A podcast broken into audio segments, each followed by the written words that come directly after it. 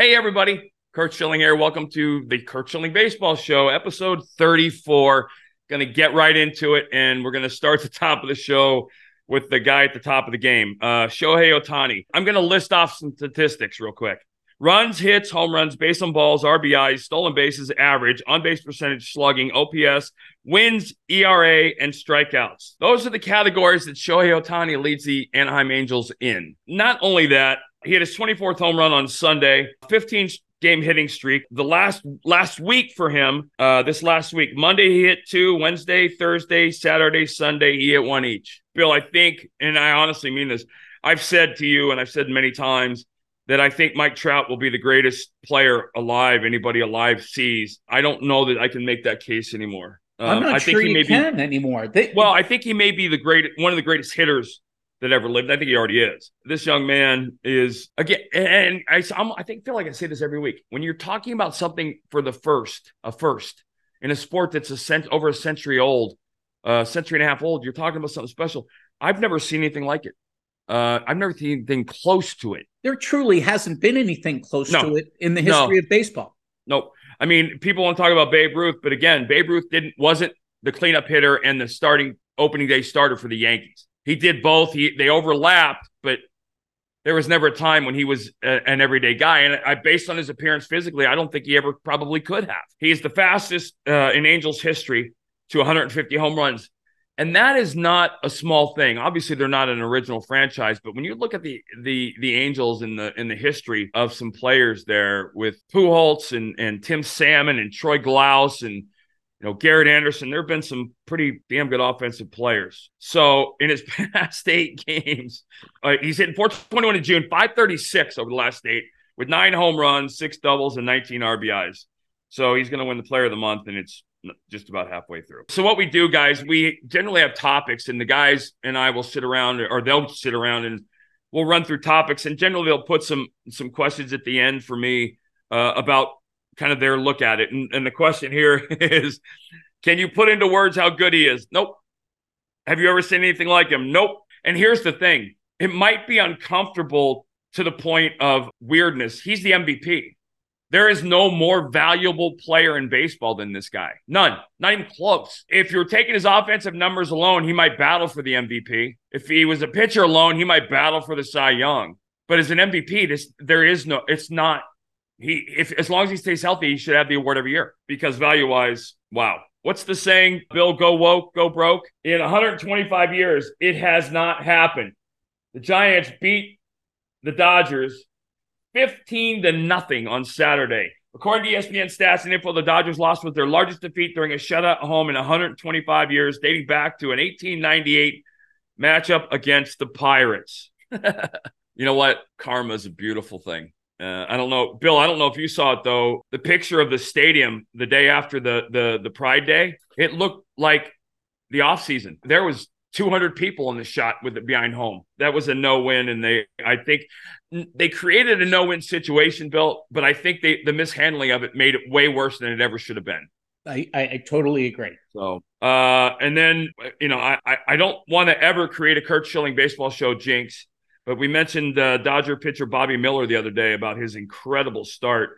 And then he followed that up with 7 earnings in a little over 5 innings. The Giants are now a half game behind the Dodgers for second and 4.5 behind Arizona. 4.5 behind Arizona. Let that sink in because that's real. What's the worst? And so the question after this one is, the worst loss I've ever been a part of? I don't know. I don't remember. I was a part of enough of them that they kind of meld together because generally when you're on the bench as a pitcher and those things are happening, you're not paying attention in any capacity. Because the game's over like after the 6th. Well, I've heard guys say they don't care. 15-0 is better than 1-0. Absolutely. No, all losses are not created equal. You know what? The loss on April 5th of 15-0, 5 games into the season, is a lot different than the loss on September 30th when I don't know if you remember, it might have been, it was 93, I think. The Dodgers and Giants went into the final day of the season. And I want to say the Giants drubbed them like 12-0, or the Dodgers beat the Giants because I remember Piazza homering a couple times. They beat them like 10-0, and it was a one game they had to play to get into the postseason or whatever the Giants did. That was painful, but blowing a lead and losing a game is 100 times more lasting and painful in some clubhouses than losing the game 15-0. What you don't want to do, you don't want to lose a game and embarrass yourself doing it, in the sense that, you know, not hustling or nonchalanting things or acting and looking like you don't care. Those are the things that you stay away from in a 15-0 loss. I just saw this, Bill. I just read the article. Rob Manfred, here's the quote. "I am sure that out of an abundance of caution and good judgment, umpires have had questionable situations that they decided just not quite sure, and I am 100% certain they err on the side of no violation." Manfred went on to say, "Nothing arbitrary about the enforcement. The umpires all receive uniform training on what the use of rosin on the mound in the way that it is allowed under the rules, what that feels like and what it feels like when you're doing something illegal, either combining it with rubbing alcohol or sunscreen or some other sticky substance." I guess, Bill, I'd come back with you. What's the point? Why would he say that? What is he doing? He's the commissioner of the game. He's the steward. His job is to promote baseball. I don't know why he would put an adversarial position out there for something like this. I don't really get it. I don't think it matters. I don't think it had much of an impact, if any, because when it comes to on-the-field stuff and playing, I think the commissioner's at the bottom of the list of things players care about and listen to. Well, I think one of the things this commissioner really doesn't like is when players are upset about how the game is being adjudicated. Pitchers universally are saying, we don't know what the line is. Right. And how you cross that line to having too sticky a substance on your hand. Yeah, well, and here's the thing, and I think I've told you this, Bill. I was a player rep in 1994. I met Rob Manfred when he was Bud Selig's assistant. I love the guy. I've always loved the guy. I disagree with him on a lot of things, but I love him. I think contrary to what you might think he's saying and doing, I always felt like baseball being the best sport it could be was always at the core of who he was. That doesn't mean I agree with his decisions or anything like that. What you're doing is commissioner in baseball is akin to herding cats when it comes to the major league. 30 billionaires, some far more billionish than others, trying to get them to agree on something is like trying to get your wife to agree on where you're going to go to dinner that night. I don't see the point in the comment, I guess is what I'm saying. Even if it was a question he was asked, I feel like he has better PR savvy than what there's no upside to him talking about it like that. Because he definitely comes off like he's calling the players out. Yeah. And again, you don't want – that shouldn't be anything. Hey, I found this interesting. Craig Kimbrel called for 3 pitch clock violations in one inning, one on an 0-2 count. And I think all 3 were intentional in the sense that I think he didn't feel the need to hurry up. I got to tell you, there's some merit. I wonder – so when it's an 0-2 count and I throw a pitch 0-2, I'm setting up the 1-2 pitch. If it's an 0-2 count and the pitch clock forces it to 1-2 – does anything change from the hitter's perspective? I don't know. That's actually, I was thinking about that. It was that's really interesting. And someone who commands the strike zone like Kimbrel, I can see exactly what you're saying. Because again, I'm with Maddox. There is no waste pitch. You can get an out with every pitch. And 0-2, you know, the unfortunate part is young players are taught the wrong philosophy 0-2. No, the point is you have a hitter in such a deep hole in the metrics and statistics say he shouldn't get a hit. And generally when guys get 0-2 hits, they're for the most part hitting a mistake. But 0-2, I'm doing some things specifically for the 1-2 pitch. I don't do those. I wonder if what that mentality and that philosophy potentially changes. And then you guys listed, so from 1998 to 2023, Major League teams hitting under 240. From 1998 to 2009, no team did it. So starting in 2010 to this year, here's the number of teams each year from 2010 on that have hit under 240. 1, 2, 5, 5, 4, 0, 1, 1, 8, 4. Starting in 2020, 11, 12, 14, and there are 9 this year. This is absolutely, unequivocally, without a doubt, the direct result of the new hitting philosophy, that whole swing-up idiocy. Because coaches, and I think it's a horrible philosophy, coaches, it's not you. Listen, I honestly believe that you'd have RJ would have struck out 400 guys in a game today if guys were taking strikeouts that nonchalantly. Strikeouts, the only thing you can do as a hitter that I don't need anybody on the defense to act and perform. So real quick, there's a lot of surprises. This is I didn't see. The Reds won their 8th straight on Sunday, sweeping Houston 8-1 over on their last 9-game road trip, 11 of their last 13. half game behind Milwaukee in the Central. By the way, 7-15 on April 23rd. Fascinating stuff. Julio Rodriguez joins Fernando Tatis as the youngest player to hit 40 home runs and steal 40 bases the quickest. Took him 200 games to go 40-40. Tatis Jr. did it in 185. Nobody has achieved it faster in baseball dating back 120 years. Pretty amazing. 40-40 is a tremendous year. Yeah. They did it in 200 games. Right. That one blew my mind. Well, here's the thing. Real quickly on the next point. Zach Ramilliard came up in a game. This is his debut. He walks in the fifth inning, bunts for a single in the seventh, singles to left in the ninth to tie the game. Then in the 11th, he singles home the winning run. He's the only player since 1901 to have a game-tying hit and a go-ahead hit in the ninth inning or later in the Major League Baseball debut. And the question you guys asked me I think is really, really appropriate. There seems to be a lot of history being made around the league. Lots of records that have stood for a long time. Is this generation player that good? Why is this happening? Okay, that thing I just read you there, Bill, that's not a record. This is what happens when you have really astute guys like Cal and John looking 24/7 for stuff. The amount of we're talking about things that aren't records. We're talking about things that are, unique and never been done. Well, I'll bet you that on I have struck out more hitters on a Tuesday for a 1:15 start time on the East Coast time zone between April 5th and May 7th. The statistics available now, you can shape a story around something that no one, a statistical anomaly. So no, I do believe that talent is off the charts in the big leagues, but I don't think that we're not seeing DiMaggio's 56 gamer or Hank Aaron's 61 Babe Ruth 60, 61 Maris and Mantle and all that stuff. We're not seeing those things. We're seeing stuff like that, which again, it's cool. And I think it's interesting in the sense that they're calling out things we would have never known, Bill. We would have never known these things if they weren't pointed out to us. All right, so Julio Rodriguez goes 40-40 in the first 200 games of his career. Who thinks to look up that stat? Not you. No. At the park. It points to something. Tatis did it in 186 games, 185 games, fastest ever. I don't know what that means. Obviously, it means he's incredibly talented. But I bet you that if you go back, Ted Williams did some stuff that no one's ever done before that we don't know about.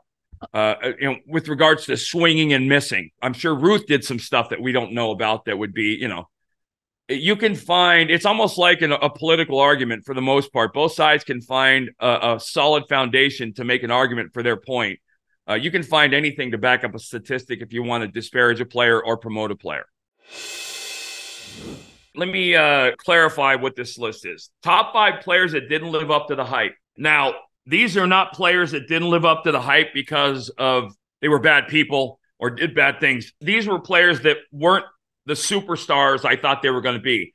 In many cases, they were still, well, not many, but in some cases, they were still very, very good big league players, a couple of them. But in other cases, you maybe recognize a couple of names. There's a couple you might not know. This is not a bad list.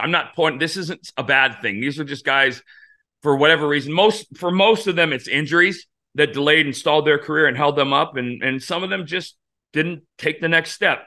But one of the top ones on my list is a guy I play with in Arizona who is a dear, dear friend. I love him to death. I thought he was going to be a Hall of Famer.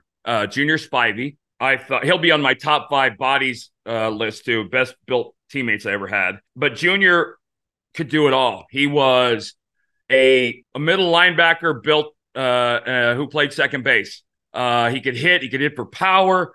He was a phenomenal kid, too. He was just the perfect young baseball player. I thought he was going to be a Hall of Famer. He had a very good career, long career in Arizona, then went to Milwaukee. Great teammate. I love playing with him. But he never became the superstar that I thought he was going to be. And I don't think it was for any one reason. And I can't pinpoint it, but it wasn't work ethic because he worked as hard as anybody I ever played with. It wasn't attitude. He was a great teammate. Maybe I just expected him to be more than he expected himself to be or whatever, but he was I thought he was going to be a Hall of Famer. The other big one, and he was an underachiever because I think the expectations were unrealistic, was Greg Jeffries. I played with Greg in Philadelphia. I loved playing with Greg. He was a funny guy. He was beyond talented.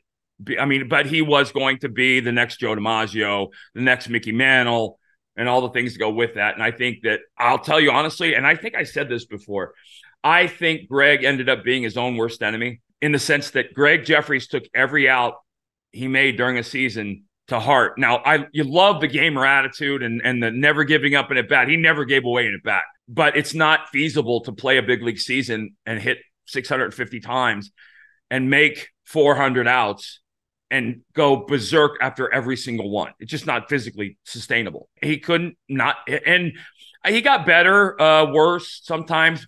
And it was, like I said, it was never effort. He worked hard, became a very good outfielder when he moved to the outfield. I also think that when the team that he came up with was a bunch of bad dudes. I think the mid-'80s Mets, as you've seen documentaries, I don't think they were good people. They were drug abusers and, cocaine and all the things going on in that clubhouse. And they were an older veteran team that treated young players like crap. He came up. Greg Jeffries was the first guy I remember coming up with kind of like a Bryce Harper type hype. Oh, the hype was off the charts for him. Off the charts. And it was in New York, too, which doesn't help. Well, you throw the New York media into all of the other things you just mentioned. New York media is full of a bunch of some of the worst people on the planet when it comes to writing and covering sports. But he got crushed, and they treated him horribly. And I'm sure that had a negative impact on him. Could have been, should have been, in my opinion, if they'd handled it right when he was young, been a Hall of Famer, offensively, at least. Okay, this is kind of a cool little thing. So, Bill, the Pena kid for Houston, the shortstop? Yes. His father was the most physically talented player I ever played against in any level, ever, anywhere. Geronimo Pena was a second baseman with the rookie ball Cardinals when we played them, and I want to say it might have been Savannah. I've never seen anything like it. Switch hitting, monster, 50 home run power, 100 stolen base speed, unbelievable defender, just had it all. I was expecting him to be a Hall of Fame player. I saw him in the minor leagues, and he was one of those guys that made me question whether I could ever play in the big leagues. Got a taste of the big leagues and bounced around a little bit, never became anything, which was amazing. I thought he was the most physically talented human being I ever played against at any level. A name for you New Englanders: when I got traded to Baltimore in 1988, I was in Double-A with a pitching staff of pretty talented guys. One of the guys that I was playing with was named Mike Carista. He was my roommate in rookie ball, or in Greensboro the year before. Supremely talented guy, way ahead of his time as a pitcher. Had a good breaking ball, good changeup, but he was way ahead of his years maturity-wise pitching. Off the field, he left some things to be desired. A little bit of a rebel. Just got hurt, never actually made it to the big leagues, but was the guy I was absolutely expecting to be somebody. 3 big league pitchers that I played with, one of them had a very good big league career. The other one I thought was going to have a better one, and the other one just never took off. Bob Malacky with the Baltimore Orioles. He came up, I think he went 4-0 in September in his first 4 starts, had a couple complete games, couple shutouts. One of the best changeups I've ever seen. Big horse of a guy. 245, 255 pounds, just muscle. Didn't throw hard, 89 to 91 with the phenomenal changeup. Injuries kept him from being who I thought he was going to be, but he blew onto the scene. When the Orioles surprised the world, shocked the world in 89, Mack was one of the reasons why. And a teammate on that team and another pitcher who he had a very good career. He came out of college with probably as much hype as any pitching prospect in history. Ben McDonald came out of LSU, number one. I mean, you couldn't ask for more in a pitcher. He was 6'7", big, goofy-looking 6'7", by the way. Big-time, big league curveball right from the outset. Long, slender, big-bodied pitcher. Ended up pitching. Injuries kind of another guy. Neither one of these guys didn't become who they were supposed to, or I thought they were going to be because of work ethic. They were both phenomenally talented, but Ben had a good career. And Ben had the same kind of hype that Strasburg did when Strasburg came up. He really did. I expected him to be the next coming. Yeah, he was pretty special. I think he threw a complete game in his first big league start too, if I remember right. A young kid I played with in Philadelphia. His name was Matt Beach, left-handed pitcher, and it was amazing. He came up and he beat Greg Maddox in his major league debut. And I don't believe he won another game in the big leagues, or he didn't win another game that year. It was the most amazing thing I've ever seen. He beat Maddox and lost, I don't remember how many straight. And it was a combination of things, young pitcher, blah, blah, blah, whatever. I think a kid at the end of his career ended up being his own worst enemy off the field. Did a lot of stupid stuff away from the ballpark, but had supreme talent. And he, like I said, he beat Maddox in his debut. And then that's kind of, it's almost like winning the Kentucky Derby, running your first race as a horse, you know, but where do you go from there? And a guy who was on one of those, some of those teams who just didn't become the superstar I thought he was going to become, Desi Relaford, a shortstop, infielder, incredible athlete, small guy, small build, cannon for an arm, just never became the everyday star that his tools, I thought, made him to be. Great kid. I got spoiled, and I used Desi as the analogy. My first couple of years in the big leagues, my shortstop was Cal Ripken, and that's kind of an unfair barometer. But it wasn't the gameplay; it was the work ethic. And Cal Ripken worked harder than any shortstop I ever played with by an immeasurable amount. So I would look at guys. I saw Desi, cannon, could hit, could run, could move laterally. It had all the tools. The work ethic didn't match anywhere near where Cal was. And it wasn't weight room stuff. It was baseball stuff. Cal did baseball stuff. He took 100 ground balls every day of his career.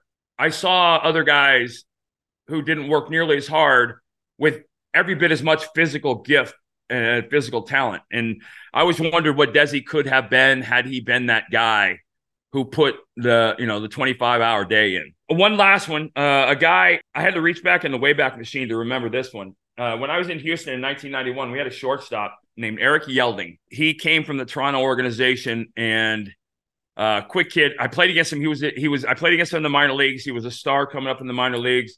If you go back to that 1991 Astro team, there was an immense amount of young talent around there. I thought he was one of those guys. I thought he would be a guy who played every day in the big leagues and got recognition and became somebody, and never panned out. I don't know what it was, whether it was a combination of work ethic or what, but he was a guy you looked at and thought, okay, he's going to go places. But you know what? I can tell you I played with hundreds of guys in the minor leagues who were far, far more physically gifted than guys I played with in the big leagues who never sniffed the big leagues, because it is a narrowing down process that is cruel but it's absolute. Because I always used to enjoy guys who talk trash at 550 during batting practice, because at 705 you can't lie. At 705 the rubber meets the road, and if you're going to talk trash at 505 you better back it up, because everybody on the field heard it, all your teammates saw it, and you're going to be held out for the phony you are if you keep opening your mouth and don't do stuff, and you're going to be gone pretty soon anyway. But that was what made the game, I think, so great and so cruel at the same time. I played with guys who loved the game 100 times more than guys I played with in the big leagues. But love of the game, even though it was a great movie, had nothing to do with being in the big leagues. I think love of the game had to do a lot with what you did off the field and how much work you put in off the field. But it had very little to do with keeping you in the big leagues. I think that's pride, fear of failure. Like I said, that was my big one. I was so afraid to fail that I would do anything and try anything. And I looked under every rock and talked to every person I could in the 20 years I was in the big leagues, all the way up until my last year, trying to get better every day. And, I always thought that saying, if I can get 1% better every day, whether it be through video or the weight room or a bullpen or an exercise or something every day, then at the end of the year, I'm 362% better than I was to start the year.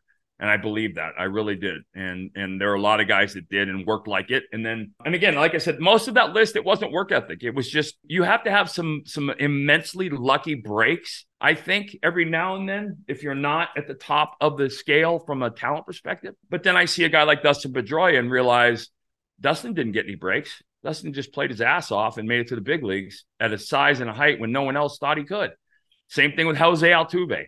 These guys might not have a skill that you look at in high school and you go, wow, which Pedroia didn't, but he was a baseball player. Same thing with Kevin Youkilis. None of those guys are going to blow a scout away. And most of those guys back in the 70s wouldn't even have been drafted.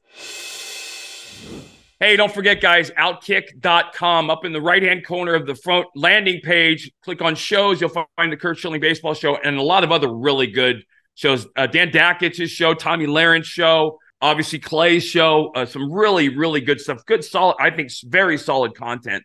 And also on Spotify. You can find us on Spotify. So that's it for episode 34. Looking forward to catching up with you guys on Friday of this week. I keep forgetting. I got to tell you, Bill, life is good when you don't know if it's Monday or Friday. We'll catch you guys on the flip side Friday. Bill, Cal, John, you guys Have a good week.